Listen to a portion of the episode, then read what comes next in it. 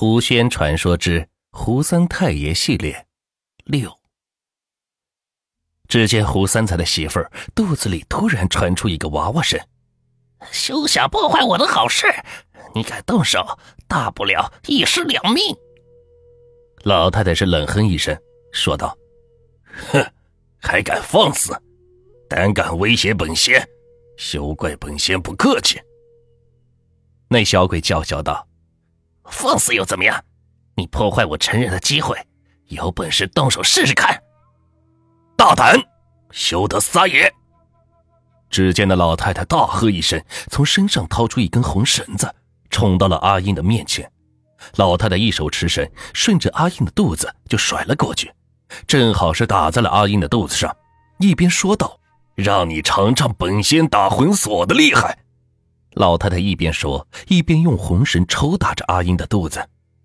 对于外行的胡三才来说，他看得出来，老太太红绳似乎没多大威力，但打在阿英的肚子上，就像摸了一下阿英的肚子，不疼不痒。但老太太的打魂锁可不一般，对人自然是没有危害，然而对于灵体而言，那是相当厉害。每抽一下，灵体便会遍体鳞伤。且说老太太一连是抽了七八下，只见一个小孩的哭声从阿英的肚子里传来，正是那小鬼哇哇的哭叫声。老太太继续抽着，边说道：“你哭也没有用，再不走，打得你魂飞魄散。”就当老太太说完这话的时候，那小鬼的哭声忽然是戛然而止。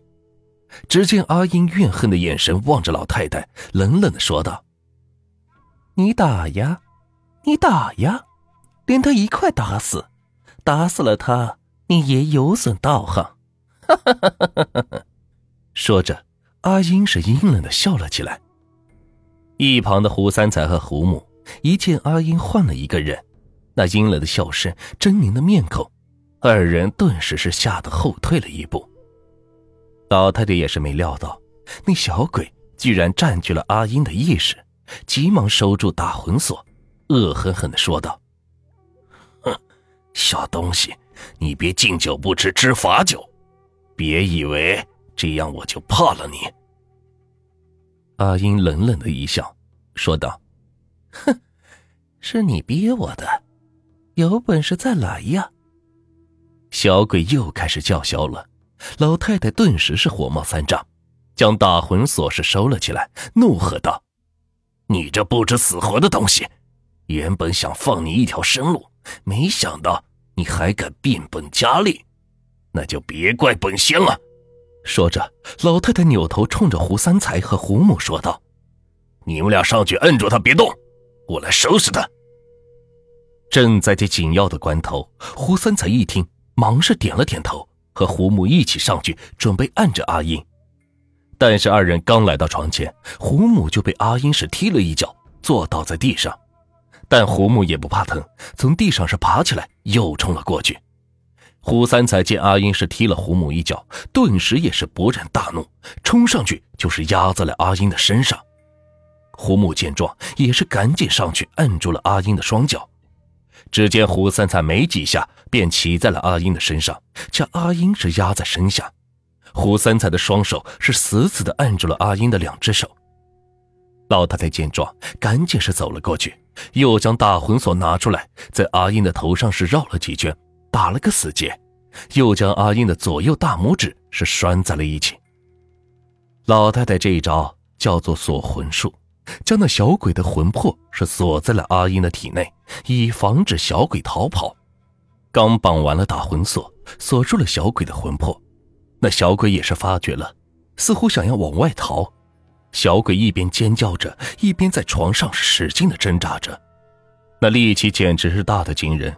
胡三才差点是被他甩了出去，幸好有胡母死命的按着脚，不然胡三才早摔了下去。忙完这一切，接着老太太又咬破了手指，在阿英的额头上是画了一个奇怪的符号。老太太的那些手段也是电光火石，一眨眼的功夫，看得胡三才是目瞪口呆。当老太太忙活完这一切，说道：“你们俩可以松开了，他跑不了了。胡三才和胡母是下了床，担心的望着阿英，是站在了一边。此时，小鬼已经是被打魂锁锁在了阿英的体内，而老太太画的那道血符，正是定魂术。先是锁魂，使得小鬼无法逃走，再用定魂术定住小鬼的魂魄，使小鬼动弹不得，同时也以免那小鬼做个鱼死网破的打算。去骚扰腹中的胎儿。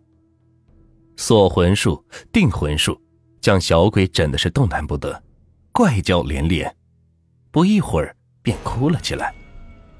老太太扭头望了望胡三才和胡母，说道：“你们先出去，我将这小鬼收了，外人看不到。”胡三才和胡母相互是对视了一眼，连连点头走了出去。二人在堂屋里是焦急的踱来踱去，只听到屋里不一会儿便传出了阿英的叫声，同时也有那小鬼的哭声，声音是断断续续的。约莫一盏茶的功夫，声音便突然停了，顿时便静得悄悄的。胡三才的心里是又急又担心，在屋子里不时的是唉声叹气。又过了一袋烟的功夫，只见老太太从里屋是走了出来。老太太一边擦着汗，一边冲着胡母说道：“大妹子，你儿媳妇没事了，你们赶紧去看看。等一下我还有事要跟你们说。”二人是点了点头，赶忙是冲进了里屋。老太太就坐在堂屋里的条凳上，抽起了旱烟，吧嗒吧嗒的。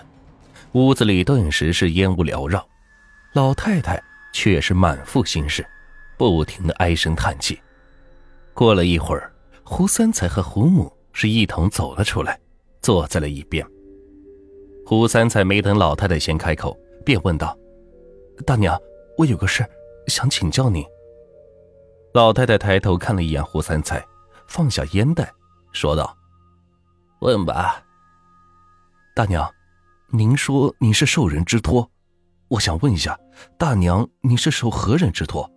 知道我们家有麻烦的。胡三才问道。胡母也是竖起耳朵，在一旁倾听。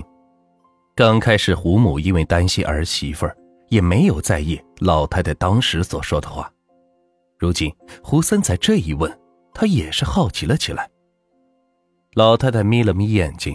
扭头望向了左边墙上的那张红纸。那张红纸，胡三才记得，正是老太太供奉的几位大仙。胡三才望了望红纸，疑惑道：“难道是？”胡三才的话还没有说完，老太太便点了点头，告诉了他答案。同时，老太太冲着胡三才是摇了摇头，示意胡三才知道就好，不要说出来。胡三才也是十分明白的点了点头，不再说话。老太太接着是叹了一口气，严肃的说道：“唉，还有个事情，我得跟你们说下，希望你们心里有个准备。”胡三才和胡母一听老太太说准备，顿时心里是咯噔一下，二人谁也没有说话，只是静静的望着老太太，等着她说。老太太望着胡母说：“大妹子，你儿媳妇是保住了，只要给她调养几天，恢复了身子，也就能顺利的生下来。只是，你这孙子是个艺术。艺术。”胡三才是愣了一下，老太太也是点了点头。老姐姐，我孙子到底是怎么回事？胡母焦急的问道，老太太又是叹气的说道：“唉，你这孙子命中有一劫，是个七七劫。到了那天，你孙子是躲不过的。”胡母这一听，顿时是面如死灰，赶忙向着老太太是跪下了，同时也拉了拉胡三才的衣角，胡三才也是赶忙的跪了下来。老姐姐，我求求你，你就救救我孙子吧。”胡母声泪俱下的说道。胡三才在一旁心里也是难受，沉默着一言不发。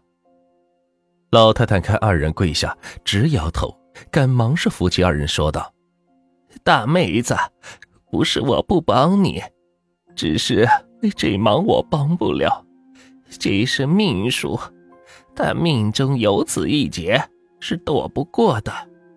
只是这七七劫，那位大仙也没跟我说清楚。”我想，应该不会是啥大事，你就放心吧。胡母勉强的是点了点头，一脸的苦闷。外面已经是鸡叫了，天也是快大亮。胡某原本想留下老太太吃个早饭，但老太太执意要走，胡某无奈，便赶紧让胡三才送老太太回去。胡三才冒着大雪，把老太太送到了袄子岭的出口处。临别时，老太太跟胡三才说道：“小子，你姻缘不浅，你日要多行善事，将来你的劫难也跟七七劫有着关联。七七劫过了，你也就没事了。”老太太说完，便转身往里屋走去，留下了一脸疑惑不解的胡三才，愣愣的站在大雪之中。等着老太太的身影走远了，胡三才才回过神来，转身向着回去的路走去。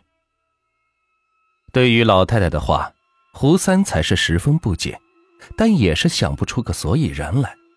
最后，索性不再去想。而老太太究竟是如何收服那个小鬼的，或者说那个小鬼最后的结局到底怎么样了，胡三才也是不得而知。更是不敢去问那个老太太，他怕触犯了忌讳。